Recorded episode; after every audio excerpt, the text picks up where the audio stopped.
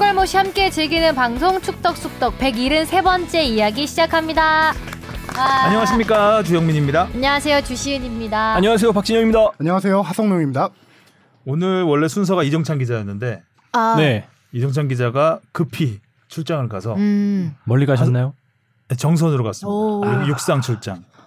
그래서 하성룡 기자가 오늘 땜빵을 급 하는 바람에 네. 벼락치기를 하더라고. 요 밥도 안 먹고. 아, 그래서 오늘 그래서 공격하지 오늘 말 아니죠 오늘 빈틈이 많죠 그래서 그 주바페 활약이 기대가 되고 주바페 침투 패스 많을 예정. 어 주바페 공격 본능 네. 마음껏 발휘해 주시기 바라겠습니다. 어, 성령 선배님이 저랑 눈을 안 마주치시는데요? 오늘 질문 무시 방송 한번 어 귀인 거 빼. 뭐. 안 들으려고. 네. 아 K리그가 이제 재개가 됐습니다. 어, 뜨겁습니다. K리그 가 음. 네. 재개되자마자 음, 핫해요, 아주. 네, 아주 핫합니다.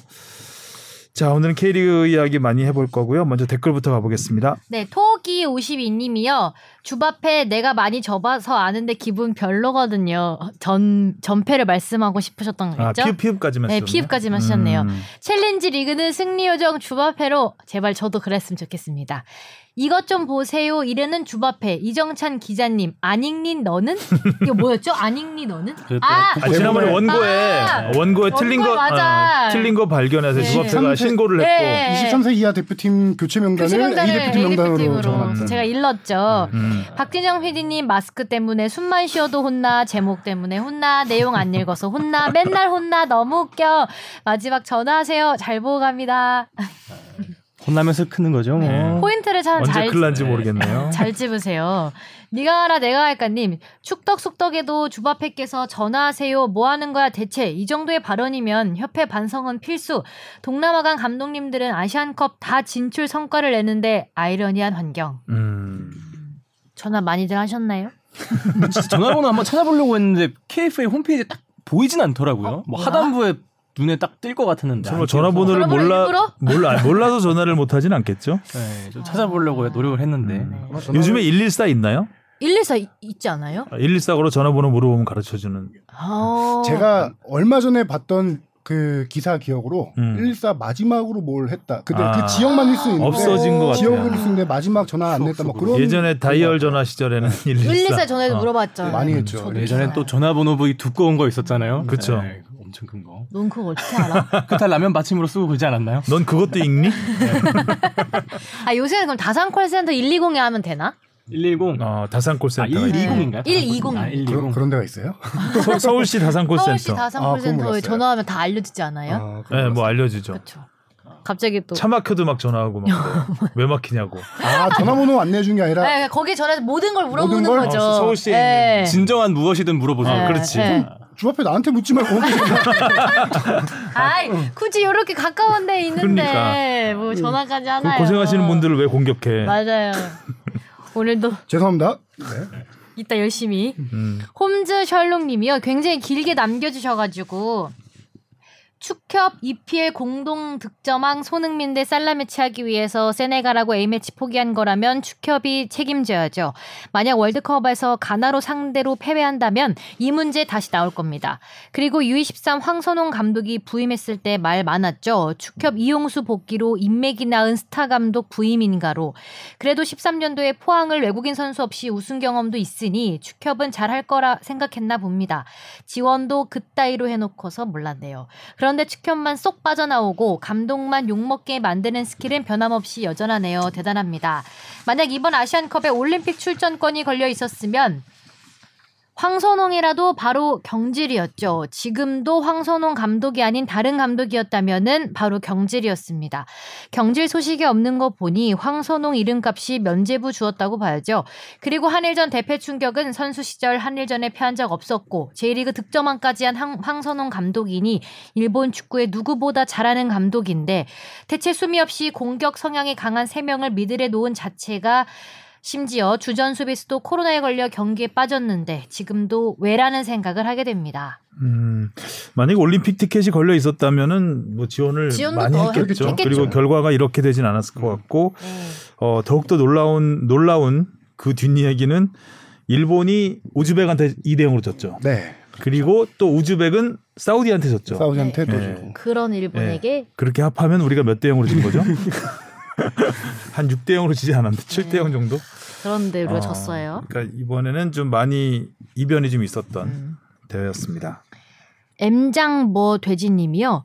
FC 코리아 찡찡대는 거 참느라 힘들었음. 빌드업 하지 말라는데 그럼 공격 전개를 어떻게 하란 거지? 키퍼에서 최전방 공격수까지 다이렉트로 가란 소린가? 아닌데 그것도 빌드업인데 음, 커뮤니티에서 미쳐 날뛰는 거 4년에 한 번이니까 참아주겠는데 선수 개인 소셜미디어 계정까지 가서 죽이네 살리네 그런 일은 인간적으로 하지 말자. 답답하면 니들이 뛰던지. 음, 아무래도 이제 벤토에 대한 네. 음, 결과를 두 번째로 치더라도 내용에 대한 비판들이 좀 있었으니까요. 좀 과한 비판에 대해서 지적을 한 것 같은데 사실 저도 좀 비판을 많이 했죠. 네.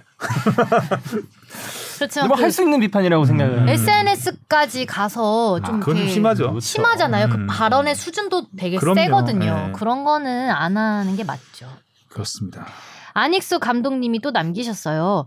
닭장에 우리 선수단 도착할 때 연날리던 홈팀 놈들 잘 봤다. 언제나 그랬듯 수준 이하의 모습 놀랍지도 않다. 이제 고맙다. 삼성전 승리 컨트롤 C 컨트롤 V 폭력 사건 일커져서 삼성 구단 가해자 다 처벌이나 받아라. 음, 많이 화나셨네요. 네. 항상 좀 화나, 화가 많으신. 특히 음. 네. 수원 삼성을 수원이라 안 부르고 삼성으로 삼성이요. 부르는 것 자체가 이제 좀 아. 서울 팬들은 약간 그렇게 인정을 아, 하지. 참 인정하지 않는 약간 그런 느낌일 수도 그렇군요. 있고요. 컨트롤 C, 컨트롤 V가 무슨 뜻이죠? 복붙이죠. 저희 방송하기 전에 허- 하성룡 기자 이걸 물어봤었는데 그래서 제가 컨트롤 C가 복이고 컨- 컨트롤 V가 붓이다. 음, 네. 그걸 아, 그걸 물어보신 게 아니었는데 이제 저희가 너무 살짝 약 올렸던 저도 10살 때부터 컴퓨터 썼던 세대로서 이 정도는 다 알고 있고 이게 무슨 의미인가 했던 거죠. 예. 네. 승리의 부인 줄 알았던 거죠. 네. 슈퍼매치에서 서울이 네. 어, 비슷하게 또 이긴 거. 아 근데 진짜 폭력 사건은 좀 네. 좀 문제가 불미, 있죠. 불미스러운 네. 일이었습니다. 네. 그래도 이거 뒤에 어차피 슈퍼매치 예? 경기 네. 리뷰할 때 좀 더 같이 좀 다룰, 네, 다룰 때 그렇습니다. 그때 말씀드리겠습니다. 네.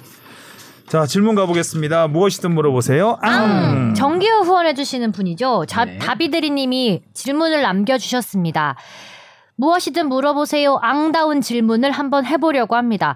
뭐 타종목 이야기하는 거 싫어하시는 분들도 계시지만 어느 야구 선수가 영구 결번식을 할 거라는 기사가 올라와서 생각해봤습니다. 축구를 비롯 어느 프로 스포츠든 영구 결번이라는 제도 혹은 예우가 있는데 구단의 레전드들이 너무 많아서 영구 결번이 너무 많아지면 등번호 배부가 어떻게 이루어지는지 궁금합니다. 설마 번호 모자라고 어떤 선수는 원하는 번호가 있는데 연결이라고 삐져가지고 이적하는 건 아닐지. 아 그리고 김판곤 감독님의 말레이시아가 아시안컵 본선에 오른 게 박항서 감독님의 베트남 심드론처럼 대단한 일이라고 헤드라인에 그러던데 김판곤 감독님의 근황은 어떠한지도 궁금합니다. 음. 잘 계신 거죠? 네. 네. 그 연구 결번이 많아서 선수들 등번호가 모자랄 경우는 현재까지는 당연히 없고요. 왜냐하면 K리그에서 역대 연구 결번 제가 알기로는 한 3명 정도밖에 없는 걸로 알고 음. 있습니다. 제, 제일 최초의 연구 결번이 혹시 누구라고 좀 예상이 되시나요? 아, 저 유일하게 영구 결번된 선수 한 명 아는데 그 선수 아니에요. 김주성 선수 아닌가요? 혹시? 맞습니다. 아 오. 김주성 예. 빙고. 음. 띵동댕. 몇 번이었죠? 16번입니다. 16번. 예. 그때 뭐 아시아 삼손 이렇게 네. 불려 야상마로 불렸던 선수인데 당시에는 부산 대우 로얄즈였죠. 지금 현재 부산 아이파크인 음. 팀. 그당 원 클럽맨이에요. 그래서 은퇴할 때 K리그 최초로 은퇴 경기를 열어주고 영구 결번을 했던 그 당시 부산에서 음. 대단했죠. 그렇죠. 김주성 선수는 거의 모든 포지션을 다 뛰었던 선수죠. 어, 완전 공격수로 맞는. 그렇죠. 뛰다가 네. 나중에 스트라이커로 출발해서 수비수까지, 수비수까지. 아. 중앙 수비수까지. 골키퍼 빼고 다 했네. 그 다음에 두 번째 연구 결번이 수원 삼성의 윤성효 전 감독. 음. 이 예, 38번인데 창단 멤버로 합류해서 98년도에 은퇴했는데 팀이 위기를 맞아서 다시 또 돌아옵니다. 2000년도에 아. 다시 돌아와서 어 그 계속 이 활약을 했고 지금 감독도 그뭐 물론 감독 할 때쯤인지 그 시기는 정확하지 기억이 나지 않는데 이전에 38번을 영구 결번으로 한다라고 했었는데 이런 스- 저도 이 스토리는 정확히 기억이 안 나는데 기사를 찾아보니까 이전에 실수로 구단에서 실수로 38번을 줬어요? 다른 선수에게 주기도 했던 결말로. 어. 결번으로 하기로 네, 했는데 그래서 핑소 같지? 2011년도에 공식적으로 38번을 영구 결번으로 이제 수원 삼성 어, 구단에서 그렇게 했고요. 그럼 그때 38번 단 선수는 누구였나요? 찾아보세요. 네. 제가 지금 좋았어요, 아주. 순간 얘기하면서 아 들어오겠다 들어오겠다 싶었는데 잡았다 아, 요것. 그 정도는 조사를 했어야 되지 어, 않나? 왜냐하면 38번 같은 경우는 주전급 선수들이 아니기 때문에 특이하네요. 음. 제가 기억을 잘 못하는 상황입니다. 네. 윤관철슬 음, 있지 않았었어. 뒷번호의 번호 관련해서 제가 한 번 더 얘기할 때 얘기를 할게요. 아, 지금 어, 그다음에, 네. 딱 질문할 것 같았나 봐요. 저는 저 전화번호. 그다음에 네. 되게 마- 방금 추사랑 같았어요. 하이드. 아, 조, 조용히 하시고요. 어, 마지막 연구 결과는 우리가 다 기억할 거 어, 누군지 맞출 수 있을 것 같은데요. 어, 이동 최근. 이동국 그렇죠. 선수 아닌가요? 그렇죠. 전북의 이동구 선수. 음. 20번. 네, 20번이 이제 연구 결번되면서 제가 알기로는 이 세 명 정도기 음. 때문에 근데 그게 번호가 좀 다 11번 이후라 이후라서 그쵸. 예, 그런 음. 약간 그렇죠. 그 두전급 선수들은 11번 이내에서 영국 1번 되는 경우는 없는 것 같아요. 전 세계적으로도. 주전급 선수. 그렇죠. 웬만한 음. 주전급 선수들이 그 안쪽에 있긴 한데 왜 왜 그렇죠? 그러니까 일단 기본적으로 번호 등번호라는 게 포지션으로 네. 처음 시작을 했기 때문에 기본 11번까지는 음. 포지션별로 계속 달던 번호들이라서 그걸 결번시켜 버리면 버리면 아. 음, 일단 우리가 대체적으로 뭐 9번 자리, 10번 자리 자리. 이러잖아요. 네. 그리고 이제 어 7번 에이스. 선수들은 다 잘생겼다 그러고 뭐 이런 얘기도 있고. 아, 그래요. 그 번호를 연구 결번 시키기가 쉽지 않거든요. 쉽지 않죠. 네, 그렇죠. 아, 그래서 그렇겠다. 축구는 영구 결번의 한계가 좀 있죠. 음. 대신 이제 야구 같은 경우는 굉장히 뭐 100번 이하 자리는 다 음. 쓰기 때문에 영구 결번이 굉장히 많고 뉴욕 양키스 같은 경우는 양그 양키 스타디움에 야- 영구 결번을 쫙 붙여놓거든요. 네. 한 20개 돼요 거의. 아, 영구 20 결번만? 예, 예, 거의 20개 되는 것 같아요. 굉장히 많은 번호가 쓰여 있어서 축구는 안 되긴 하겠다. 야구는 네. 등번호가 세 자릿수가 쓸 수 네, 있어요. 예, 쓸 수 있죠. 그렇죠. 음. 쓸 수 있는데 그걸 쓰는 선수는 많진 않고 부- 주로 이제 2군에서 올라온 선수들 버스 번호 같잖아요. 뭐 113, 그렇죠. 117 어, 뭐 음. 이런 번호 쓰는 선수들도 있고 참고로 축구는 등번호가 두 자릿수까지밖에 가능하지 않기 아. 때문에 어, 제한이 예전에 있죠. 네. 그 피스컵이라는 대회 있었잖아요. 네네. 피스컵에서 아프리카 팀이 한 팀 왔는데 세 자릿수를 썼어요 등번호. 어 그래요. 네, 그래서 되게 음. 좀 신기했던 음. 기억이 있습니다. 주합회 등번호 포지션별 등번호 혹시 아시나요? 음, 몰라요. 근데 10번하고 역공인가요? 11 짝 10번. 잘라버리네. 10번하고 더 이상 묻지 말라는 얘기죠. 그 음. 그게 에이스 번호라고는 음. 알고 있는데 음. 그래서 10번 하려고 했다가 음. 안 줘요? 에이스는 안 될 것 같아가지고 제가 이제 포기했었거든요. 우리 등번호를 간략하게 얘기해 주면은 1번은 주로 골키퍼들이 골키퍼, 많이 네. 살죠.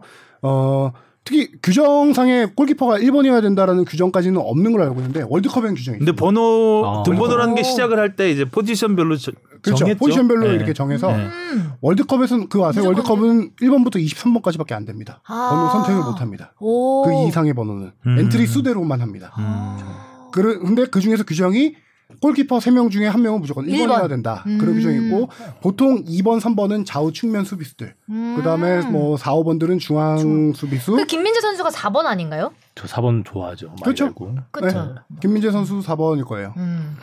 그다음에 일 거예요. 보통 예, 6번이나 8번 자리를 이제 중앙 미드필더 자리. 그다음에 7번이나 9번을 좌우 윙어. 음. 어, 이렇게 많이 하고 좌우 잉어가 11번 10번 아니에요? 아, 7번, 11번. 7번, 7번 11번인가요? 네, 7번, 11번. 그러니까 11번이 약간 이게 철범근 선수 그렇죠. 네. 시절에 11번으로 아. 유명하잖아요. 그래서 등번호 11번 하면은 약간 빠르고 측면 그렇죠. 네, 측면 알바. 네. 그다음에 뭐 9번이 최전방, 그다음에 10번이 약간 섀도우 이렇게 좀 분- 이렇게 돼 있는데 그 전통적으로 골잡이들이 이제 9번이 많죠. 그렇죠. 음. 그래서 예전에 그 브라질의 호나우두가 9번을 달았잖아요. 9번 달았나요? 10번 달았나요? 브라질의 호나우두 음, 9번 달았던 것 같은데 9번이었을 것 같은데. 그때 칠레 아 이름이 또 기억이 안 나네. 칠레 선수가 이제 같은 팀으로 간 거예요. 그래서 사모라노였나 같은 팀으로 가게 된 거예요. 이 선수 굉장히 세계적인 스트라이커인데 호나우드하고 같은 같이 팀이 있네. 돼버린 거죠. 근데 자기가 9번을 달고 싶은데 호나우두 9번을 있어? 못 다는 거야. 그래가지고 뭐 81번을 어, 일번, 팔 더하기 일 해가지고. 81번을 달고 음. 가운데 더하기를 더하기. 조그맣게 붙였죠. 어 맞아 맞아. 아, 저 예. 그거 아까 어. 그게 기억이 있어서 등번호에 사무라노였던 것 기호를 같은데. 해도 되는 건지. 이제 서프라이즈에서 한번 들어봤을 법한. 음. 네. 예전에 그런- 판매골 할 때 얘기했었던 것 같아요. 그러니까 이제 그 에이스들의 등번호에 대한 자부심. 그쵸. 음, 그러니까 뭐 호나우두 같은 선수는 어디 가나 7번을 달아야 되고 빼앗잖아요. 네, 뺐죠. 거의. 그렇죠. 어, 뺐고 양보도 해주고. 뭐 너 그 나와. 선수한테 대신 좋은 걸 너 사준다든가 사주고. 음. 추신수 선수가 한국에 올 때도 맞아요. 자기 등번호를 달면서 그 후배한테 뭐 후배한테 해줬다고. 시계 고급 시계 사주고 그렇죠. 네. 저도 그럴 거면 막 빌려줄 수 있는데 등번호. 반면에 후배들을 위해서 등번호를 빼앗지 않고 새로운 번호를 찾아가는 선수들. 이청용 선수가 울산에 들어갈 때 72번 선택했죠. 음. 네. 음. 자기 그럼 곧 본인들이 대표팀과 이청용 선수가 대표팀과 그 소속팀에 쓰던 번호를 다 앞에 선수들이 갖고 있었어요. 아. 17번, 23번인가 그런데 갖고 있어서 7월 2일생이거든요. 그래서 72번 뭐 음. 이런 식으로 72년생인 줄 알겠다. 그 11번 이내에는 다 팀의 그 그렇죠. 주인 주인들이 있기 때문에 네. 이적해가지고 그 번호를 뺏기가 쉽지 않죠. 어, 쉽지 않죠. 맞아요. 참고로 K리그 팀에 12번 선수는 많이 없습니다. 어, 왜요? 12? 이유, 예, 아, 이유를 알고 계시나요? 12번? 어 근데 보통 근데 12번은 네. 그 서포터즈들이 12번 아니에요? 아 그래서 그런가 보다. 12번째 어. 선수. 오 아, 나 그렇죠. 맞았어요? 구단들이 아. 12번째 선수라는 방어까지 하네. 공격만 하는 게 아니라 아. 수비력까지 좋아졌어. 흔히 12번째 선수라고 네. 하잖아요. 설명 어떻게 해보려고 지금. 어, 아, 계속 질문하고 있는데 제가 나름 네. 잘 맞고 어, 있죠. 열- 12번. 팬들을 위한 배려로 네, 12번. K- K리그- 아, 12번째 선수. 음, 네. 일부 팀들이 일부러 12번을 선수들에게 배정하지 않고요. 음. 그다음에 아까 여기서 질문해 주셨던 등번호 배부가 어떻게 이루어지냐는 주로 주장 고창급 선수들이 먼저 번호를 선택을 하고요. 음. 새 시즌 들어가기 전에. 음. 그리고 이제 남은 번호들을 아래 순서들을 쭉쭉쭉 내려오는데 주, 아무리 주장 고창급이어도 그 팀의 상징인 번호들 있잖아요. 오랫동안 해왔던 선수들의 번호. 음. 그거는 좀 이렇게 빼고. 어. 많이 예, 빼고 선택을 하고요. 음. 네. 신인 선수들 같은 경우가 이제 뒷번호 뭐 30번대 40번대 이렇게 많이 음. 부여를 받고 음. 근데 그거 상관... 이동국 선수는 번호를 참 잘 고른 것 같아요. 20번, 20번. 그러니까 네. 계속 20분만 달았거든요. 그렇죠. 청소, 포항 시절부터. 청소년 네. 청소년 대표 시절부터 고등학교 때는 뭐 몇 번 달았는지 네. 모르겠는데 왜 20번을 하셨대요? 그건 모르겠어요. 청소년 대표부터 에이스였거든요. 어 근데 왜 20번을? 아마 그 당시에 박성준 기자한테 물어보는 거죠 지금. 네. 홍명보 감독이 20번 포항 시절 그런 걸 보고 하지 않았을까라는 아. 생각도 드는데 아 이거 예전에 제가 봤던 것 같은데 기억이 안 나네요 죄송합니다. 그럴 수도 있겠네요. 그럴 수도 있겠네. 계속 음. 정신 못 차리고 있어요 지금. 아니 계속 20번만 그러니까. 다셨으니까. 맞네요. 네. 포항에서 뛰던 이 20번 달던 선배를 존경해서 어. 그렇다. 아 네. 홍명보 맞네요 어. 그러면. 딩동댕. 어. 들어와. 그리고 전북에서 영국 열번이 된. 어, 그러네요. 전무 가서 연극 알바에 됐네요. 네. 아, 근데 연극 알바 되면 되게 뿌듯하고 좋겠다. 그렇죠. 또 이제 구단에서 딱 붙여놓거든요. 네. 유니폼이랑 다 전시도 하고. 자기의 족적을 딱 남기고. 네. 그렇습니다. 번호 자- 얘기가 엄청 길어졌네요. 근데 재밌는 재밌는 이야기. 조합회가 오늘 궁금한 게 굉장히 많아요. 근데 문제는 우리 김판국 감독님 아, 이거 아직 김판국 못했어요. 얘기 아 안 그러네 했어요. 김파원 감독 잘 근황 지내시죠? 근황 근황은 얘기하고 넘어가야 네. 되지. 네.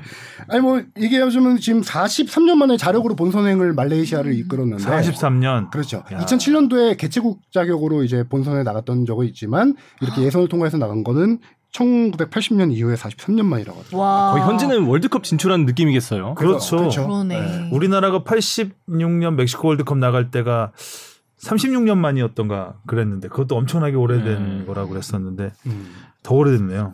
그래서 지금 말레이시아가 조 2위를 해서 조 2위 상위 세개 팀 중에 이제 본선 올라가는 거 이제 그래서 티켓을 얻었는데 어 이제 말레이시아 간단하게 얘기하면은 1월 달에 부임해서 5개월 만에 이런 지금 매직을 오. 김판곤 매직을 쓴 음. 건데 판곤 매직. 그렇죠. 뭐 물론 그 조에서 가장 순위가 높았던 바레인에게 지긴 했어요. 근데 김판곤 감독이 그 바레인하고 졌을 때 치명적인 실수를 했던 주전 골키퍼를 과감하게 뺐어요. 내치고 마지막 경기에서 A매치 데뷔전 골키퍼를 넣어서 뭐 4대 1로 승리한 오, 약간 그 과감한 진짜 강- 용병술- 강수네요. 아. 용병술을 발휘했다. 현지에서는 되게 지금 김판 감독을 또 박항서 감독만큼 아. 현지에서 그렇게 좀 많이 어 지금 추앙. 칭- 추앙 추앙 추앙하라. 추앙 수상하라. 수항하고 있구나. 예. 말레이시아를 해방시켰다고. 아니 뭐 보니까 그 현지 그림 보니까 무슨 한국어도 되게 많이 보이고 무한 신뢰가 느껴지더라고요. 음. 네. 당시 말레이시아의 마지막 경기 상대가 방글라데시였는데 방글라데시가 그 조에서 유일하게 말레이시아보다 피- 피파 순위가 낮은 팀이었어요. 4대 1로 이겼는데 그 경기에 총리까지 오고 5만 명 이상의 관중이 오고 와. 상당한 열기가 와 있었거든요. 난리야 난리. 말레이시아 난리. 축구 열기가 좋거든요. 거기가. 네. 아, 그래서 말레이시아가 진출하고 나서 김판곤 감독이 기자회견에서 내 역할은 스몰이었다. 되게 작았다라고 음. 얘기했는데 5개월 만에 뭐 얼마나 했겠냐 이런 의미였을 것 같은데 음. 당시에 김판곤 감독이 얘기하기를 말레이시아 축구협회가 상당히 협, 비협조적으로 잘해서 비협조적으로 아, 잘했어요. 협조적으로 잘해서 그 거기는 스퍼리그라고 하거든요 말레이시아 말레이시아 스퍼리그 팀들의 협조가 잘 이루어졌고 음. 말레이시아 축구협회가 유망주들을 워낙 많이 잘 키워놨기 때문에 나는 그거를 경기만 이렇게 했을 뿐이지 말레이시아 축구협회 숟가락 겸손- 겸손까지. 아, 겸손한 실제로 말레이시아 언론에서 되게 험불하다라는 표현으로 많이 음. 이걸 썼더라고요. 그래서 말레이시아 축구 협회장이 또 인터뷰를 한 게 있는데 김판공 감 이거 최근 인터뷰입니다. 김판공 감독님이 부임할 때 엄청나게 많은 것들을 요구했대요.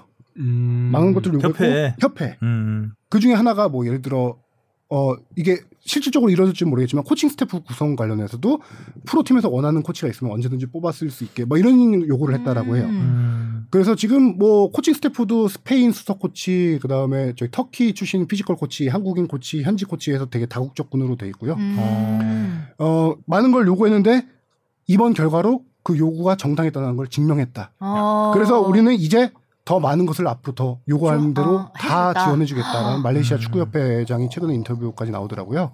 음. 제가 그래서 어제 오늘 어제 예, 방송 하루 전에 오늘 출연이 결정되고 바로 대본을 봤더니 이 얘기가 있어서 바로 김방곤 감독에게 전화를 했더니 전화가 꺼져 있더라고. 아, 네, 그래서- 네 전화는 안 받는다. 네.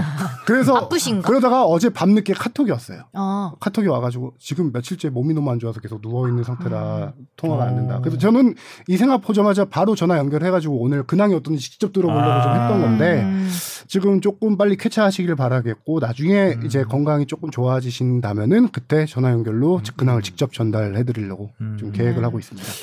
김판곤 감독, 그러니까 대, 축구협회 네. 그 심판 뭐였죠? 전력 강화 아니요 감독 선임 위원장 감독 네. 선임위원장 음. 하고 그, 그 전에 기술위원장 기술 위원장 하고요. 예. 할 때 그때 같이 한번 밥을 먹었었는데 굉장히 양반이더라고요. 네. 네. 음. 스타일이 이렇게 열정적이고 이런 느낌보다는 어, 선비 같은 느낌? 맞습니다. 음. 말을 같은- 조근조근 이렇게 테레비를 안 보신대요. 어, 음. 테레비를 안 보시고 책 많이 읽으시고 어, 아. 그래서 좀, 좀 재미없는 재미없는 밥 음. 밥자리였는데 말씀하시는 게 어떻게 운동선수 출신 같지가 않고 음. 어, 약간 학- 학자 출신 같은 느낌? 선수 출신, 출신이긴 하신 거죠? 어 그럼요. 국가대표도 하고 아, 그랬어요? 월드컵도 나갔는데 월드컵 알못이라고. 나갔죠. 아유, 아유. 월드컵 아, 죄송합니다. 나갔던 거 죄송합니다. 뭐 빨리 어, 네. 사과해. 레전드를 이렇게. 김판곤 나갔 나갔- 김판 김 그는 근하고좀 헷갈려. 그는 청- 세계 청소년 그 그렇죠. 멤버고 네. 어, 워낙 워낙 것 같은데. 우리나라 축협에서 일할 그래서 때 국가대표는 확실히 아, 했고 이미지가 이 물론 이 축구인으로서도 있지만 행정가의 이미지도 잘 또뭐 벤투 사단을 영입하면서 그렇죠. 우리나라 팬들한테는 또 되게 좋은 인물로 남아있단 말이죠. 아마 그 있었어요, 행정가 이미지 있었어요. 앞서서 제일 유명했던 게 홍- 홍콩의 홍콩. 히딩크라고 불렸던 홍콩의 히딩크. 감독님. 아. 그래요? 어, 홍콩의 히딩크라고 불러요. 그걸 모르고 홍콩, 계세요? 그 홍콩에 부임하셔서 지휘하셨나요? 그렇죠. 그렇죠. 어. 아, 그 그때도 김판공 감독님이 제가 이력 알고 알고 계셨어요? 간단하게 저도 몰랐어요. 정리하는데 2001년에 홍콩 플레 프로팀의 플레인 코치로 가셔가지고 2002년부터 이제 레인저스 팀이라는 프로팀의 감독을 거치고요. 그 다음에 이후 잠깐 K리그 돌아와서 부산 감독 대행 하다가 다시 2008년부터 가서 프로팀하고 2010년부터 홍콩 국가대표 감독을 했어요. 아. 국가대표 감독하고 나중에 이제 홍콩 청소년 대표팀 국가대표팀 다 해가지고 홍콩 기술위원장까지 지내신 홍콩의 히딩크로 불리시는 분입니다. 오히려 그럼 지금 맡고 계신 역할이 더 제 옷에 맞을 수도 있겠네요. 이런 행정가의 역할도 잘하셨기는 했겠지만. 네. 음. 전북 아마- 현대에서 뛰셨네요. 울산 현대와 네, 전북, 전북에서 현대. 뛰었었죠. 전북. 아. 네. 뛰었었고 국가대표 경력이 없네요. 음. 아, 김판 근과 헷갈리겠죠. 음. 사실 홍콩에서 굉장히 유명세를 타셨고 영어를 되게, 되게 잘하세요. 음. 네, 영어 잘하고 술을 또 안 드세요. 네. 오. 음. 그리고 저 제가 아침에 조깅할 때 만나고 막 이랬어요. 음. 운동 운동 운동 운동 꾸준히 굉장히 열심히 하시고 그래서 네. 벤투 감독, 콜린베이 감독 선임할 때 직접 다 영어로 프레젠테이션 그 듣고 면접까지 직접 하시고 음. 그렇게 해서 선택을 하셨고 그래서 외국 쪽에 음. 인맥이 좀 있어서 아마 말레이시아 코칭 스텝 영입할 때도 음. 그래서 스페인 코치나 터키 코치를 음. 영입할 수 있었던 것 같네요. 다국적으로 꾸려져 있어서 좋네요. 최근에 말레이시아에서 좀 저도 이거 기사 보고 알았는데 김판공 감독이 이렇게 조금 한마디로 뛰면서 지금 오징어 게임의 허 딴딴 허성태 씨. 허성태 씨 배우 허성태 씨가 인기가 말레이시아에서 많아졌다는 게 왜요? 헤어스타일 오징어 게임 나왔을 때 헤어스타일 아. 비슷하잖아요. 아 진짜 그게 닮았다. 그렇게 되었구나. 아 살짝 비슷하다. 닮았다. 어 그러네요. 인품은 완전히 다른데 인성은 완전히 다른. 그래서 그분 SNS 가가지고 말레이시아 팬들이 감사하다 뭐 이런 것도 많이 음. 남긴다 그런 기사를 제가 봤던 것 같아요. 감독도 K 감독 열풍인 것 같습니다. 그렇죠. 동남아에서. 네. 저 신태용 감독님, 박항서 감독님 다 가자마자 아 여기 인스타를 여기 허 축구협회에서 좀더 네. 좀 더 성과를 거두고 갔으면 좋았을 텐데 네. 축구협회에서 안 받아줬죠 잘. 이제 행정일을 조금 오래 전화하세요. 하시다 보는데 이 감독님들은 그런 것 같아요. 행정일 한다면 항상 현장으로 좀 돌아가고 싶은 마음이 크신 것 같아요. 말레이시아 가신 것도 오퍼가 오- 와서 아 나도 항상 계속 현장 가고 싶다라는 생각 갖고 있다가 이렇게 선택을 하신 거죠.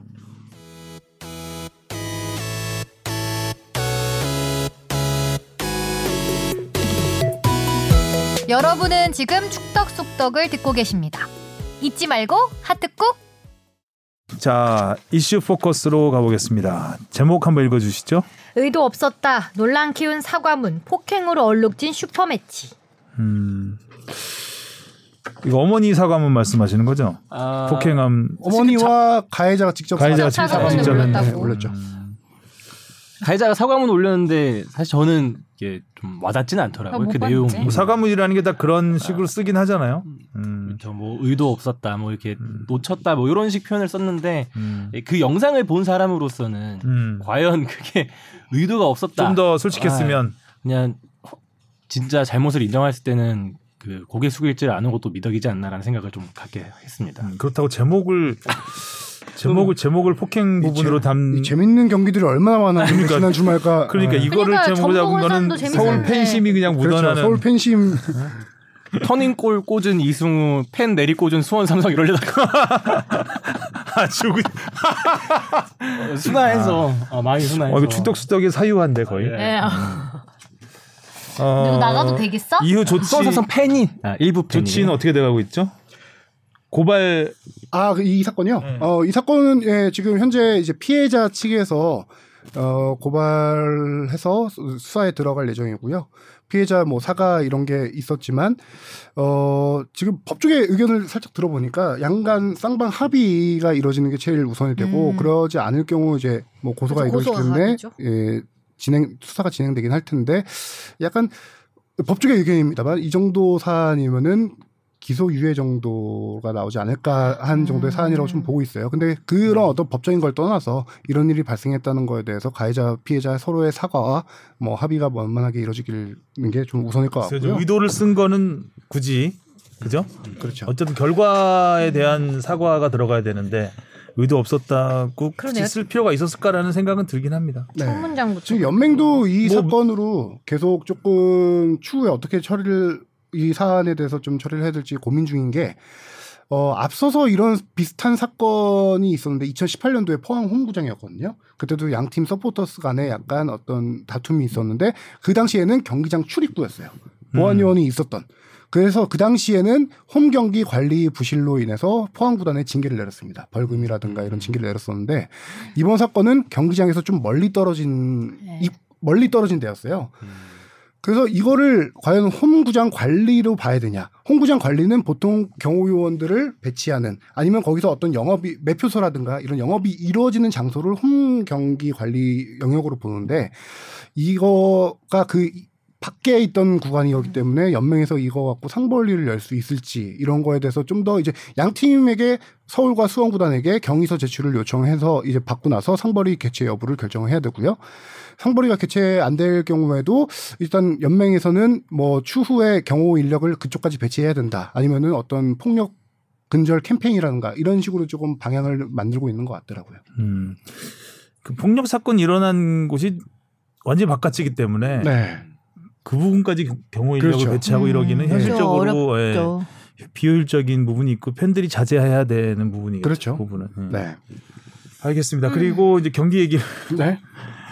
울산. 아, 제목은 이렇게 써놓고 울산 전북 경기를 제일 올려놨습니다. 네. 음. 울산 전북이 가장 뜨거웠죠. 그렇죠. 그렇죠. 네, 가장 큰 관심이었고 또 울산 입장에서 너무나 큰 충격이었던 경기. 이른 어. 시간에 너무 많은 실점을 내리주면서 그러니까요. 네. 그것도 울산 홈 경기였잖아요. 네. 그렇죠. 음. 울산은 이날 중앙 수비뿐만 아니라 중앙 미드필더까지 수비수들의 약간 멍 때린다? 약간 정신 못 말하기- 차린다. 어, 정신 못 차리는 전반 초반에 약간 정신 못 차리는 일들이 많았고 전반 1분 만에 김영건 선수가 수비 네. 진영에서 공을 빼앗겨서 실점할 뻔했거든요. 맞아요. 그런 식으로 중앙 미드필더 고명진과 박용호, 박용호 선수가 두 명이 중앙 미드필더인데 거기서부터 압박이 전혀 선수들 압박이 이루어지지 않으면서 그 구스타보 선수에게 엄청나게 제공권을 많이 빼앗기고 음. 쿠니모토 쿠니모토 선수가 앞으로 전진하는 그런 것들을 전혀 막지 못하더라고요. 울산 쿠니모토 이번에. 선수 이날 날아다니는 것 음. 같던데요. 나왔죠. 정말 악마의 왼발을 제대로 음. 보여준 아, 쿠니모토 선수가 실질적으로 올 시즌에 많이 부진했었죠. 네. 음. 네. 15경기 열렸는데 그 전에 주전이었던 선수가 그 전에 그 지난해 여섯 한 골 골. 여섯 골에 6동 기록된 선수가 아홉 경기밖에 출전 못했고 한 골밖에 못 넣었었어요. 음. 그래서 이 선수가 이제 A매치 휴식기가 한 3주 정도 됐을 때 김상식 감독이 쿠니모토 선수를 따로 불러서 비디오를 플레이하면서 너 이 장면이 문제있다 문제있다 이렇게 해라 이렇게 직접 지시를 했다라고 해요. 음. 그 장면의 핵심 포인트가 뭐냐면은 너는 수비적으로 내려와서 여기서 이렇게 하는 게 아니라 너는 공격적으로 무조건 앞으로 밀고 와- 가야 되는 스타일이야. 그게 너의 장점이야. 이렇게 얘기를 해줘서 그 두 골 장면이 공교롭게도 딱 그 모습으로 음. 나타났어요. 음. 센터 서클 앞에서부터 공을 잡아가지고 패스 받아서 과감하게 골고루 어, 과감하게 과감한 드리블로, 슛. 예. 음. 한 번은 예, 왼발 땅볼 슛으로 정확하게 꽂아 넣었고 한 번은 어, 정말 반박자 빠른 네. 슈팅으로 약간 찍어찬 느낌 네. 수비 맞고 굴절돼서 들어갔지만 쿠니모토가 살아나고 그 첫 골 바로 선수의 첫 골도 저는 네. 기가 막혔는데 가슴 트래핑 후 하프발리 슛 전북이 외국인 선수들이 살아나야 확실하게 공격이 살아난다는 걸 이 경기를 통해서 증명을 많이 했던 것 같아요 아 나도 그렇게 트래핑을 연습하는데 그게 되기 쉽지 않아. 주니모토가 한번 돼보려고. 아 막 트래, 트래핑을 그렇게 연습하는데 무서워가지고. 음. 네. 아. 또 원래 한때는 그 김상식 감독님과 그 쿠니모토 선수의 그 어. 불화설도 조금 스멀스멀 많이 있었죠. 있었잖아요. 근데 네. 사이 안 이 좋다. 경기 끝나고 나서 뭐 이런 또 미담이라고 까긴 하긴 좀 그렇고 뭐 에피소드가 있는 걸 또 알고 좀 흠칫 놀랐다는. 원래 항상 얘기하잖아요 안- 분위기 힘 분위기 안 좋을 땐 불화설 항상 나오고 좋을 때는 아, 모든 게 다 네. 덮어져서 미담만 나오는 아, 네. 음. 전북이 앞선 여섯 경기에서 두 골 이상 넣은 적이 없었는데 어, 네. 아 그래 네. 그랬던 것 같네요. 예, 간만에 세 일곱 골. 경기 만에 음. 예, 세 골 멀티골. 음. 그 전에 성남 상대로 한 네 골 넣었던 경기 이후로 처음인데 그리고 전북이 이틀 전에 울산에 들어가서 네. 현지 적응 훈련을 했다고요? 그렇죠. 음. 보통 네. 현지적으로 제주 원정 갈 때 가는 보통 이제 건데 경기 전날 바로 가는 경우가 많잖아요. 근데 울산 일찍 갔네요. 예, 이틀 전에 회 드시러 차 간다. 막힐까봐 아, 차 막힐까 어, 봐. 차 막힐까봐 가서 하고 네. 현지어도 좀 배우고 아, 그렇죠. 정말 아. 그 A 매치 휴식 기간에 울산을 제대로 잡겠다 이 심정은 확실히 같느껴지던. 음. 근데 좀 아, 중요한 중요했던 것 경기였잖아요. 여기서 만약에 그렇죠. 졌으면은 아, 승점 차가 그렇죠. 정말 멀어지기 때문에 사실 뭐 네. 승점도 승점인데 김상식 감독님에 대한 그 전북 팬의 그 그렇죠. 아, 그것도 마음도 있죠. 진짜 좀 이렇게 음. 불안한 상황이었잖아요. 근데 그 상황에서 어찌저찌 좀 이 분위기를 한번 이어가는 네. 이 경기의 핵심은 딱 전반이었어요. 전반에 아까 말씀드렸다시피 울산 수비의 집중력은 확 떨어졌고 전북의 공격력의 집중력은 확 확 높았다. 올라가. 전북이 전반에 슈팅 수단 4개였어요. 근데 음. 그게 근데 세개 유슈팅 넣었구나. 유슈팅이 4개. 음, 네. 근데 전체 세 골. 슈팅 4개, 유슈팅 4개에 3골 넣었던 거거든요. 조현우 골키퍼가 그야말로 탈탈 털렸네요. 그렇죠. 네, 전반 네. 30분 아, 30분 만에 아, 그죠. 그리고 평소 같았으면 한두 개 정도는 맞아가셨을 것 네. 같은데. 음. 그러게요. 그렇게 하고 후반에 이제 울산이 압도적으로 그냥 몰아친 슈팅을 음. 완전 쏟아내면서 한 슈팅 10개인가 쏟아냈거든요. 후반에만. 음, 그거를 전북은 3골 넣고 3대 1로 전반을 마친 다음에 후반에 약간 뒤에서 잠그는 스타일로 완벽하게 실리를 찾은 경기였죠. 음. 음. 근데 슈팅 숫자가 울산이 18, 전북이 9. 네, 어. 두 배예요. 그러니까요. 유효수도 그렇죠. 음. 근데도 전북이 이겼어. 그 항상 울산 현대와 전북 현대 현대가 더비를 할 때 약간 울산이 전북 포비아 비슷한 게 있었잖아요. 중요한 경기마다 고비마다 그렇죠. 네, 항상 맞아요. 발목을 맞아요. 잡히는 홍 감독이 부임한 후에 그걸 약간 깼다라고 생각을 하고 있었어요. 왜냐하면 홍 감독 부임 후 지난해까지 지난해 1승 2무 1패를 기록했고 4 경기에서 음. 올 시즌 첫 경기에서 이겨서 이겼죠. 2승 2무 1패, 음. 1패밖에 안 당했는데 5 경기에서 음. 이번에 확 큰 패배를 당하면서 2승 2무 2패가 됐나요? 음. 네. 그렇게 됐고 홍 감독도 얘기를 했죠. 아 우리 전반 초반에 실점이 너무 많다. 음. 그래서 이 그거를 좀 봤더니 올 시즌 16경기에서 13실점을 했는데요. 음. 어, 선- 선제 실점이 8경기. 전반 음. 예 전반 20분 이내 실점이 13실점 중 6골이더라고요. 어, 전반 20분 20분 이내에 음. 되게 빨리 먹히는 건데. 그렇죠. 그러니까요. 거의 절반 가까이를 그렇게 먹히는 거고 전반 실점은 8골.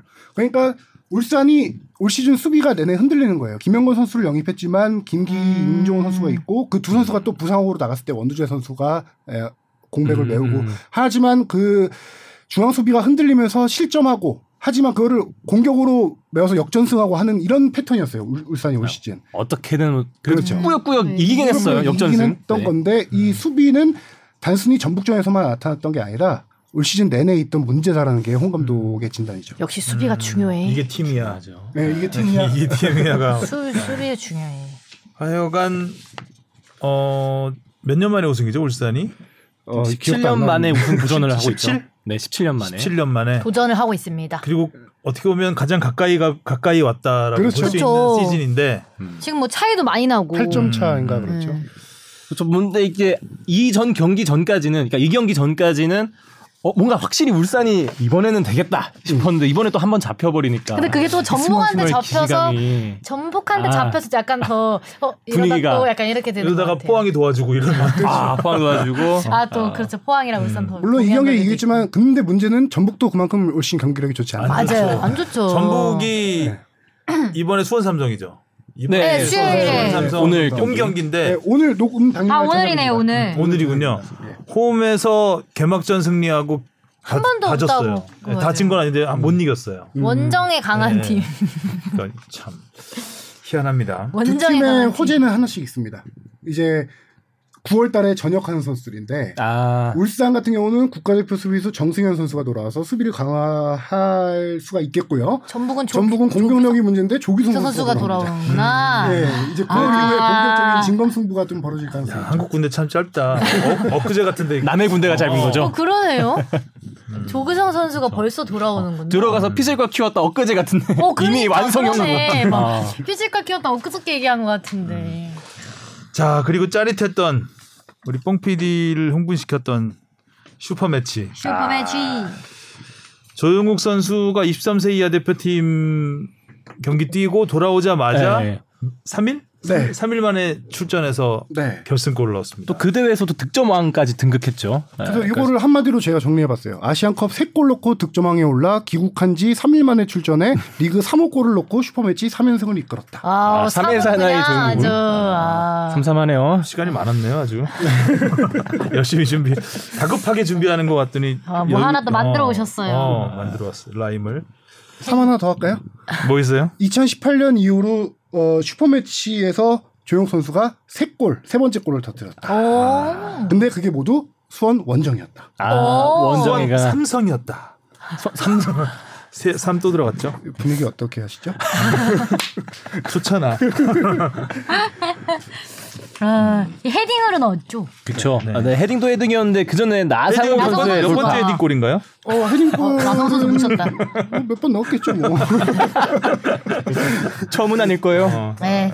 한번 뽕피디가 얘기해보세요, 이번, 이번 경기 어땠는지. 아, 사실 전반적인 경기는 음. 좀 보는 입장에서 답답했죠. 사실 이번에 이 그냥 조용호 선수의 골 말고는 오히려 불안한 장면이 더 많았거든요. 근데 수원이 오히려 음. 스스로 좀 걸려 넘어진 경기 아니었나? 전반에도 막 전진우 선수의 뭐 1대1 찬스, 1대1도 아니었죠. 거의 2대1 찬스에 가까웠던 어, 그런 찬스에서도 뭐 못 넣, 못 넣는다든지 어, 오히려 그 밀리는 수세에 좀 몰린 느낌이 좀 받았었는데 어, 딱 한 방. 아, 나상호 음. 단 선수의 한 그- 번의 유효슛으로. 네. 아, 그래도 결국에 그 서울은 그 국대급 멤버들 있잖아요. 지금 그쵸. 뭐 황인범 황인범 선수라든지 선수도 있고, 나상호 나상호 선수라 이건 나상호 예. 도움, 조영욱 골이었잖아요. 네, 나성호 어, 선수 그 제치는 거 장난 아니던데요. 더 핵심은 나상호 선수에게 패스를 준 사람이 황인범. 황인범 선수예요.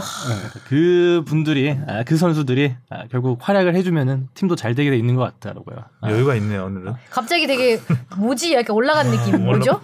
뽕 아, 뭐 들어갔어요. 그리고 그 이제 팬으로서 좀 아쉬웠던 장면은 그 나상호 선수 그 드리블 돌파해서 어시스트한 장면도 되게 좋았지만 그 전에 그 아 그 다음에 중원에서 드리블 돌파하다가 그 불투이스 선수의 백트클에 좀 걸려갖고 넘어졌는데 그 상 그 카드가 안 안 주어졌던 예, 그 장면도 있었거든요. 나상호 선수도 그때 부상당해갖고 또 빠져나갔었고 그때 나성호 선수 경기 끝나고 교체 아웃되고 나가서 벤치에서랑 승리하고 나서 팬들 앞에 가서 인사할 때 표정이 엄청 안 좋아서 아. 다들 걱정을 너무 많이 했어요. 이 정도면 큰 부상이다. 아. 음. 근데 다행히 골절 없이 지금 어, 발목 인대 염좌 한 아. 3주 정도 결장이 아우, 예상되는데 삼주도 그래도 근데 3주 음. 기네요. 삼수가 큰데? 아, 그러니까 오늘도 바로 근데 경기가 있는데 골절 아닌 게 다행이다. 그 부상만 봤을 때는 이건 너무 심각한 부상이다라고 아, 생각했는데 백테크는 위험해. 예.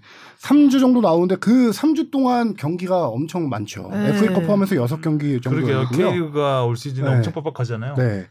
거기다가 문제는 3주 뒤 돌아오자마자 아마 동아시안컵을 가지 않을까. 아, 그러면 또 결장하는 경기가 또 길어지지 네, 않을까. 그 FC 기간, 서울이 아니라 FC 코리아네요. 어, 그 기간 동안 예, 이제 K리그는 계속 진행이 아, 되니까 아 그쵸. 7월 중순에 동아시안컵 그거 있죠. 음. 7월 11일 날 소집해, 소집해서 출국을 이제 출국 날짜는 정확히 나, 나오지 않았지만 7월 11일 날 소집을 합니다. 음. 음. 황인범 선수의 예비 FA 임시 FA는 1년 연장됐잖아요. 예, 그렇죠. 어. 오늘 피파가 발표를 했습니다. 그러면 아, 그게, 서울에 남을까요?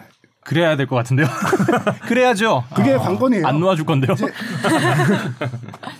4월 달에 계약을 할 때 만약에 이런 문제가 이런 일이 잘 풀리면은 서울에 계속 잔류한다라는 큰 틀에서 얘기는 됐어요. 근데 이제 당연히 실제로? 뭐 남으면 좋겠지만 서울도 이 얘기 피파의 결정을 듣고 바로 이제 재계약 본격적인 협상 들어갈 거고 한데 황희모 선수의 마음이 제일 중요해요. 왜냐면은 현재 분데스리가 프랑스 리그 이런 데서 러브콜이 오고 있거든요. 음, 크, 잘 막아야 되겠네요. 아, 또 잘 황희범 잡아야 되겠네. 선수에게 조언 하나 하자면 이게 월드컵 앞둔 시즌에서 해외 진출했다가 혹시 자리 못 잡으시면 그런 어, 고민인 거죠. 그쵸. 네. 예, 안정적으로 서울에서 뛰다가 월드컵을 나가느냐. 새로 뭐 올 시즌까지만 딱 맞춰도 참 좋을 텐데 그죠? 빅리그 진출의 꿈을 이루는, 이루느냐. 음. 네. 근데 빅리그 팀들의 관심이 지금 많을 수밖에 없는 게요. FA 예정 이 종류가 없는 FA. 아, 그러네. 그렇죠. 대략은 1년 딱 동안 좋네. 1년 동안 이 종류 없이 사용 지금 선수를 쓸 수 있는 상황이라서 엄청 근데 러브콜이 황인범 많이 있더라고요. 입장에서는 일단 국내에서 월드컵 준비하고 월드컵에서 잘 뛰고 더 좋은 팀으로 갈 수도 갈 수 있잖아요. 있기 때문에 굳이 뭐 이렇게 서두를 필요는 없지 않을까. 문제는 그게 아, 겨울 그렇죠. 그치. 이적 시장이라는 거죠. 아. 아. 보통 여름 이적 시장에는 선수풀을 좀 다양하게 해서 영입을 하고 겨울 이적 시장은 즉시 전력감 검증된 선수들을 영입하기 때문에 음. 그또 미뤄질 수 끝나고 있으니까. K리그가 다 끝나고 12월 1월 달에 겨울 이적 시장에서 빅리그 진출이 가능할까 쉽지 않다. 그러니까 쉽지 않다. 음. 그런 고민이 아. 좀 있는 거죠. 음. 기성용 선수가 얘기 잘 해주겠죠. 아, 가야겠네요. 조언을. 그러면. 고민 많이 되겠다. 가야겠다, 가야겠어. 자, 이렇게 해서 서울은 슈퍼매치에서 압도적인 우위를 이어갔습니다. 네. 아닉스 감독 부임 후 3연승이에요. 아 너무 좋아요. 음, 이게 특정 팀이 슈퍼매치에서 3연승을 한 게 거의 한 10년 만이에요. 어, 그리고 아닉스 감독이 부임하기 전에 서울이 수원한테 계속 한 3, 4경기, 5, 6경기 밀리다가 아주 크게 진 적도 있어요. 막 3대 0으로 지고. 그렇죠. 음. 안 감독의 잠깐 익수볼이 뭐. 버나볼 네. 시절. 아 그렇죠. 버나볼. 김민우 선수 골 넣고 거의 뭐 고종수 선수 세리머니 보는 듯한 그 되게 킹 받는 세리머니도 있었고. 네. 그렇죠. 아닉스볼 익수볼이 지금 수원에 강한 네, 음. 3연승을 달리고 있습니다. 음. 자, 그리고 어디로 가죠? 오늘 어, 이제 어젯밤에 어제 있었던 예. 수원 FC FC. 포항. 와, 이승우의 와, 뭐 날아다녀요 아주. 예, 리틀 메시 시절.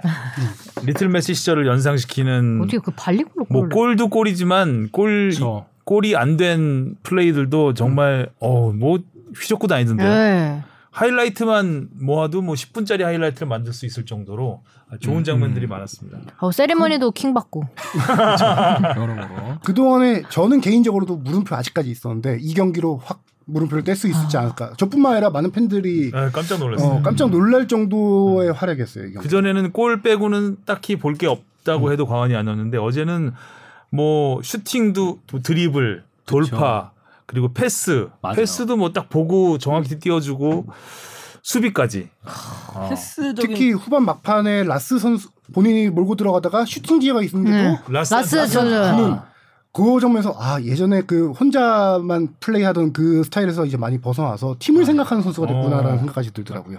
전에 이게 수원 FC를 쭉 이끌고 와- 나왔던 듀오가 그 라스와 수- 무릴로 조합이었잖아요. 그렇죠. 근데 이번 경기에서는 음. 그 무릴로 선수를 이렇게 제치고 음. 이승우 선수가 딱 사실 자리에서 이승우만 보였다고 해도 음. 과언이 아닌 경기였죠. 네. 지난 경기 그러니까 지난 주말 경기였죠. 거기에서도 이제 김천전. 라, 예, 라스가 크로스 올리고 손을 그 이승우 선수가 헤더. 음. 헤더로 마무리했는데 그때 세리머니도 어. 딱 품에 안겨서 이렇게 막 둥기둥기둥 우쭈쭈처럼 딱 라스 품에 아, 안겨갖고 그 당시에 생각을 했죠. 다들 너무 기뻐서 약간 후반 막판에 넣은 결승골이잖아요. 그쵸. 너무 기뻐서 댄스 세레머니 그러면 안 잊은 게 했- 네. 아니었을까 어, 했는데 그 잊은 것 같아요. 네. 아니 인터뷰에서 밝혔죠. 뭐라고 홈에서만 하겠다. 아, 아, 홈에서. 댄스로 아. 홈에서만 원정팀을 자극하지 않겠다. 아, 그래서 이번에 또 그렇게 어, 똑같은 그렇죠. 막 뭐 무슨 막 박수 네. 치고 막 이러던데. 지루박. 그 항상 어, 그 오리궁둥이라고 해야 될까요? 네. 약간 그 골반을 쭉 빼놓고 하는 쪽팔고 막 박수 헛돌 뭐 이렇게. 상하체 분리. 경기 후 플래시 인터뷰에서 밝혔습니다. 거울 보면서 좀 연습한 거. 거울. 아. 그걸 거울 보면서 연습할 때 스스로 무슨 생각을 할지 굉장히 궁금하네요. 포인트가 뭐였지? 아. 근데 수원의 이승우 수원 FC의 이승우 선수가 지금 세 경기 연속골 넣고 뭐 일곱 골 지금 득점 한 5, 6, 6위 정도까지 올라왔을 거예요. 오 5, 네. 6위 정도 될 건데 이 수, 이승우 선수가 최근 이렇게 두 경기 연속 활약이 좋았던 거를 좀 살펴봐야 되면은 A 매치 휴식기예요. 음. 제가 지난번에 한번 얘기 좀 말씀드렸는데 2000으로 수원 FC가 이승우 어, 선수 예. 년 같다라고 얘기한 적 있잖아요. 네. 그 당시에 이제 공격 수비적으로 두 가지 포인트를 김도균 감독이 한 게 수비가 너무 많이 흔들리니까 음. 최다 실점 팀이었거든요. 그렇죠? 음, 맞아요, 맞아요. 공격수였던 김현 선수를 중앙 수비수로 변신시킵니다. 아, 그래서 지난번 김천 경기 때 중앙 수비수로 선발 출전했어요. 김현 선수가 3백의 음. 일원으로. 물론 전반 중반에 부상으로 교체 아웃되긴 했는데 그리고 한 가지 포인트가 공격에서 라스와 이승우 선수의 2대1 조합을 많이 했어요. 음. 그게 김천전 이번 경기 엄청 많이 아. 나온 거예요. 아우. 이대로 이번 경기뿐만 아니라 지난 경기에서도 두 선수가 볼 획득 두 선수가 합쳐서 한 15개 이상 했을 정도로 어. 볼 획득이라는 거는 흘러나오는 볼을 자기 공 소유로 만들어내는 장면이고 두 선수가 그걸 만든 다음에 전방으로 엄청나게 치고 가서 이대일 패스하는 그런 패턴 플레이가 많이 나왔거든요. 아, 이대 라스물, 중요해. 라스물. 네, 이제 라스 선수와의 호흡이 무르익었다. 네, A매치 휴식기에 그 연습을 많이 하면서 약간 그렇게 좀 봐야 될 것 같고 수원 FC는 무릴로 선수가 돌아온 게 상당히 크죠. 음. 네, 무릴로 선수가 이제 발목 수술에서 벗어나서 김천전에 돌아오고 예, 하면서 무릴로 선수가 물론 김천전에서, 김천전에서 페널티킥 실축했지만 이승우 선수가 살아나는 효과도 무릴로 선수에게 수비가 집중되기 때문에 또 그런 음. 효과가 있을 거라는 생각이 들더라고요. 그것도 상대가 포항이었잖아요. 최근에 잘 나가고 있는. 음. 포항이 최근 세 경기- 선두까지 넘보고 그렇죠. 있는 팀이었는데. 네. 음. 포항이 포항 역시 완델손이 부상 복귀해서 복귀골 지난 경기 터뜨렸고요. 이 음, 기- 수원 FC 전 경기 말고 그 전에 포항이 최근에 분위기 좋았던 것 중에 하나가 회식이 기가 막혔다고 하더라고요. 회식. 아, 어, 혹시 이 강상우 선수가 중국으로 진출한 강상우 선수가 네. 떠나면서 선수들 회식을 못 시켜줘서 내가 입금할 테니 회식 먼저 해 이렇게 아, 음. 와, 한 했는데 크게 쐈구나. 아, 코로나로 못하고 뭐 이것저것 못하다가 했는데 소고기를 한 500만 원씩 먹었다고. 네. 그래서 이 전 경기에서 포항이 전 경기에서 골 넣을 때마다 강상우 선수의 세레머니를 했던 음. 네, 손으로 얼굴 가리키고 한 손가락 이렇게 하는 아, 이게 우리 소고기, 회식비 네. 회식비가 입금된 뒤에 그렇게 다 세레머니 해준 거거든요. 음. 약간 그런 상승세의 팀을 수원 FC가 이 정도로 네. 근데 중요하다 회식도 회식 효과는 한 경기구나. 천만 원, 한번 더 입금해 주셔야겠는데요. 천만 원쯤 먹어야 두 경기. 근데 이 경기에 확실하게 경기당 포항- 500만 원. 네. 그렇죠. 포항이 약간 경기를 떨었던 이유가 전반 42분인가에 이수빈 네, 선수가 퇴장 퇴장을 나가죠. 했죠. 그거를 이승우 선수가 이끌어낸 거예요. 그렇죠. 드리블. 그렇죠. 두 번째. 이승우 막다가 이승우 돌파 막다가 네. 굳이 퇴장까지 경고 누적이었죠. 경고 누적이었죠. 어, 살짝 물론 이제 단독 돌파 찬스였기 때문에 그렇긴 네. 한데 근데 이승우 선수의 이 골 장면을 어떻게 보시나요? 이거는 아, 야, 거의 어떻게 뭐 근데 그렇게 찬스를 예전에 그대로 독일전에서 이동국 선수 그게 2004년도 발리슛 네, 2004년도. 같은 느낌. 바로 오버랩 됐죠 그 장면이. 그러니까 골문 등지고 넣어? 네. 그렇죠. 어, 돌면서 치는 거. 근데 그걸 본인도 쳤을 때 내가 이렇게 차면 이게 등져 있는데 골에 들어갈 거라고 알았을까요? 이승우 그게 선수가 그 강으로 하는 거죠. 인터뷰에서 바뀌었어요. 거울 보고 연습할 수는 음. 없으니까 그거는. 이런 건 연습 때도 안 차는 기기다. 그냥 찬 거예요. 감각적인 어, 거죠. 감각적으로. 감각으로 찬 거죠. 음. 살아있네. 그러니까 잘하는 거예요. 이승우 선수가 은근 또 원더골 제조기였잖아요. 옛날에 맞아. 그 연령별 대표팀에서 한일전 진짜 말도 안 되는 음. 드리블 골도 그렇죠. 있었고 뭐 아르헨티나전 골도 있었는데 뭐 그런 골들 다 합쳐서 이번 경기에서 넣었던 이 발리슛 이 음. 골이 가장 원더골로 본인도 뽑았을 정도였으니까 음. 아 근데 진짜 보는 순간 와 보는 게 이게 사실인가 아니, 그러니까 스타는 스타야. 실화인가 이런 생각이 들 정도로 악소리가 나는 꼴이죠. 네, 여러, 여러모로 스타성이 있는 그러니까 선수야. 딱 스타를 판가름 짓는 게 그건 것 같아요. 이렇게 안 되는 경기를 되게 만들고 뭔가 본인이 해결 지을 수 있, 는그 능력. 그러니까 이 경기에서도 사실 그 찬스, 찬스라고도 보기 좀 힘든 음. 장면이었죠. 거기에서 바로 슛을 때려서 이 힘든 경기를 음. 딱 선제골을 먹었으니까. 음. 세레모니까지 완벽. 2004년도 그 이동국 선수의 골이 아마 한국 축구 올해의 골 그 당시에 뽑혔을 골인데 아. 저는 올해 충분히 올해의 골로 꼽힐 만한 장면이 네. 아닐까라는 생각 들더라고요. 그리고 이승우 선수가 이것뿐만 아니라 저는 세 명이 압박하는데 그거를 뚫고 음. 나오는 장면들 보면서 아 완전하게 올라왔구나라는 생각이 많이 들더라고요. 와, 세, 세 명이 압박할 때그 선수들 다리 사이로 패스를 내주더라고요. 아. 패스, 뭐 네. 탈압박 알까기. 아주 음. 그 컨디션이 지금 최고인 것 같아요. 네, 대표팀 가, 대표팀에 대한 욕심도 좀 드러내긴 했었는데 음. 그렇죠. 그 자리가 워낙 빡센 자리라서 근데 2019년 이후로 지금 3년 정도 대표팀 못 갔거든요. 이승우 음. 선수가. 근데 지금이 제일 기회긴 합니다. 마지막 기회일 수도 있죠. 동아시안컵. 음. K리거 위주로 나가야 되는 동아시안컵에서 어, 그러네요. 네. 거기에는 이제 뽑히겠네요. 뽑- 뽑힐 지금 가능성이 뽑힐 꽤 가능성이 있네. 예. 있다고 저도 보고 있습니다. 저도 그래서 뭐 이전에 뭐 이승우 선수에게 그런 질문이 많이 가잖아요. 뭐 벤투 욕심 없느냐, 월드컵 욕심 없느냐. 근데 그런 질문조차도 좀 뭐라 해야 되지? 아, 이렇게 이승우 선수 본인도 잘 알 텐데 당연히 당연히 가고 싶을 거고 그게 뭐 본인 뜻대로 되는 게 아니니까 그 질문 자체도 좀 미, 미안하다 해야 되나? 뭐라 해야 되지? 모르겠네 무슨 말인지. 아, 근데 이승우 선수가 기자회견에서 네. 얘기했어요. 벤투 감독 축구 하려면은 수비도 열심히 공격수도 해야 된다. 음. 음. 그런 얘기도 했는데 실질적으로 이 경기에서 그때 허용준 선수하고 몸싸움 벌인 장면 혹시 기억나요? 아, 그쵸. 네, 약간 신경전 어우. 있었던. 그때가 수비까지 가다면서 엄청나게 투 공을 뺏, 공을 뺏었다가 빼앗고. 반칙을 유도한 네, 거죠. 그렇죠. 근데 거기서 이제 키가 뭐 한 15cm 이상 차이 나잖아요.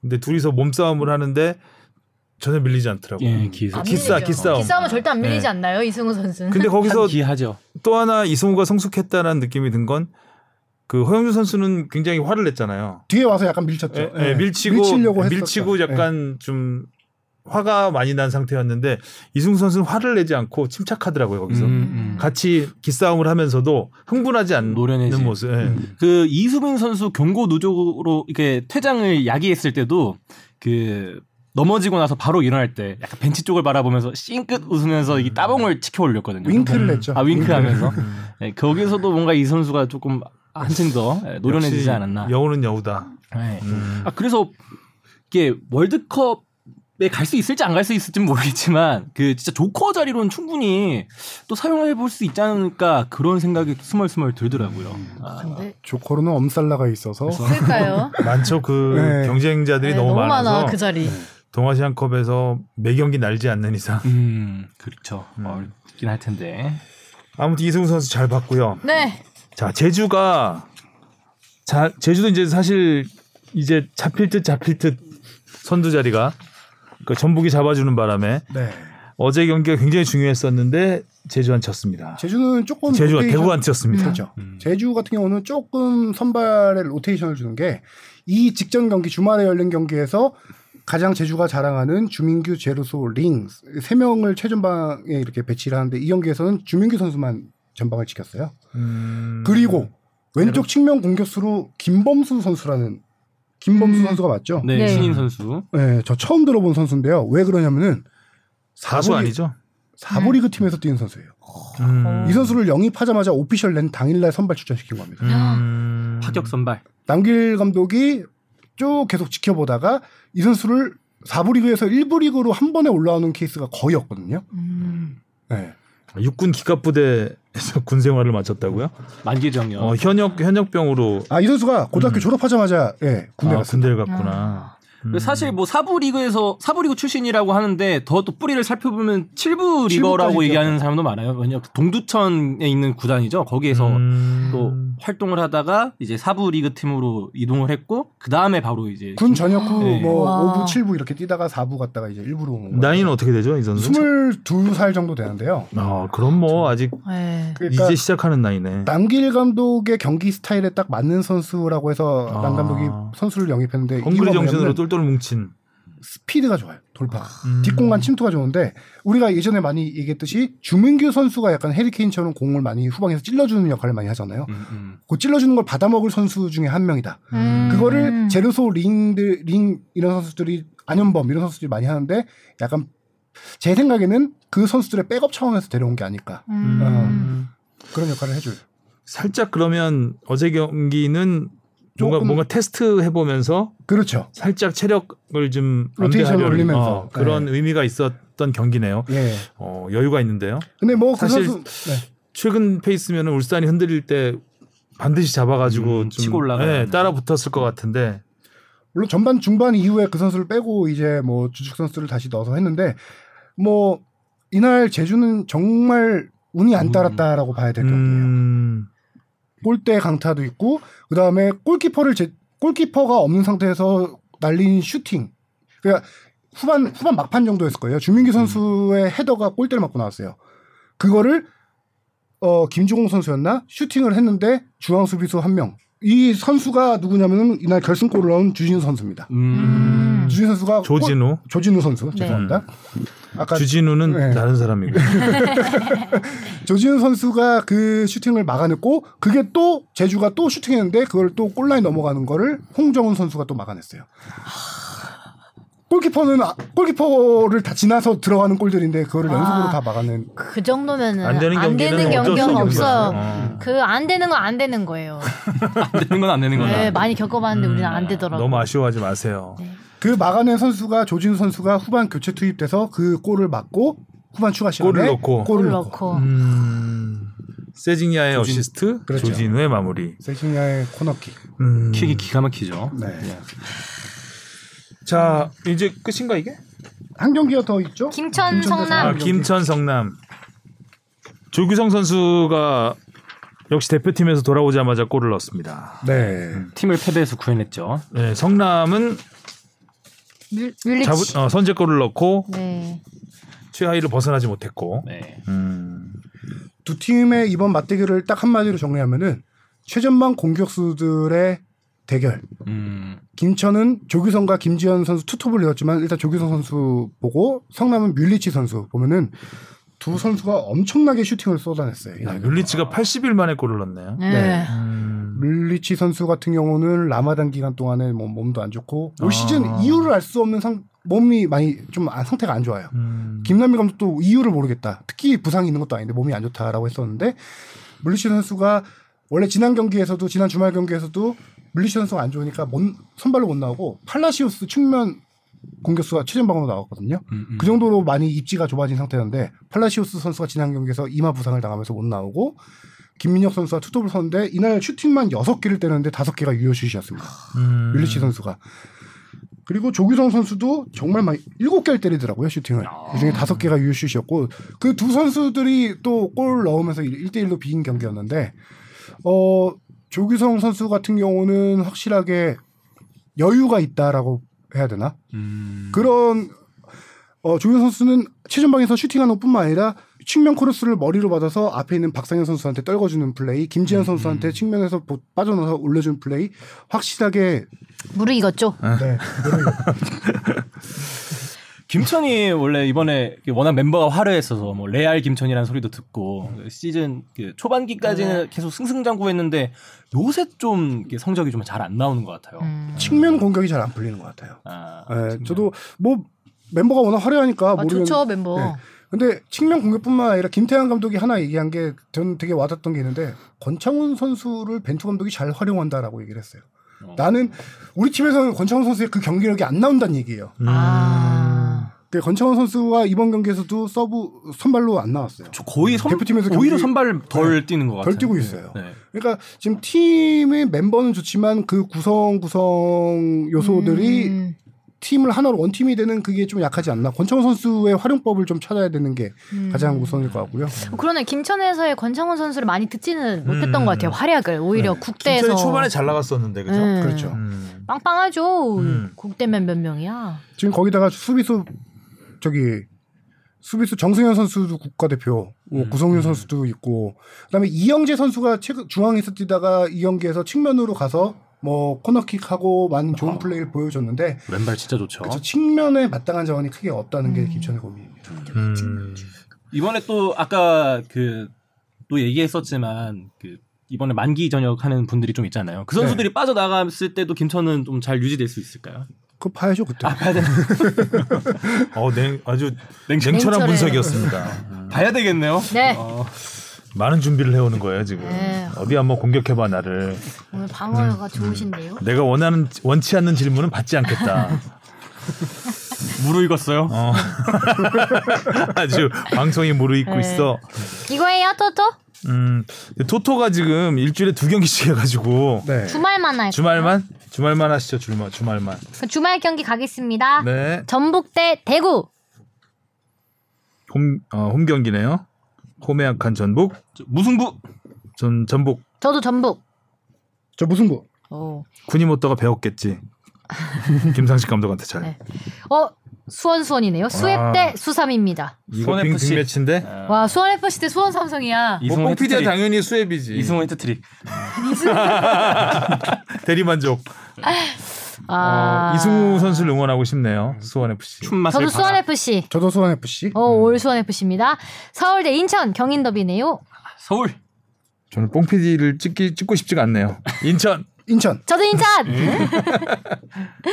울산 대 성남. 아 이거는 울산. 아 성남이 짠한데. 울산. 울산. 무승부. 오 무승부. 울산. 음. 포항 대 김천. 아. 포항. 저도 포항. 저 포항. 그럼 저 무승부 갈게요. 음. 자 마지막입니다. 강원 대 제주. 아. 이 짠한 팀들이 많아서 이거 참 강원. 제주 무승부. 와. 제주가 이번 판에 그 주중 경기를 사실상 버렸다고 하긴 좀 그렇지만 버린 건 아, 아니지만 예, 네. 버릴 수도 노출을 있다는 했다. 음. 각오로 한 걸 보면 아마 주말 경기에 쏟아 부을 것 같습니다. 음, 자 오늘도 수고하셨고요. 다음 주에 제가 휴가입니다. 아우. 아, 그래서 다음 주는 일정을 봐서 저희 주바페와 함께 저도 휴가입니다. 아 진짜요? 떠나요. 아니, 이종찬 기자가 있으니까 아, 어, 잘 논의해서 네. 공지, 공지 올려주시고요. 네. 자 수고하셨습니다. 안녕. 고생하셨습니다. 고맙습니다.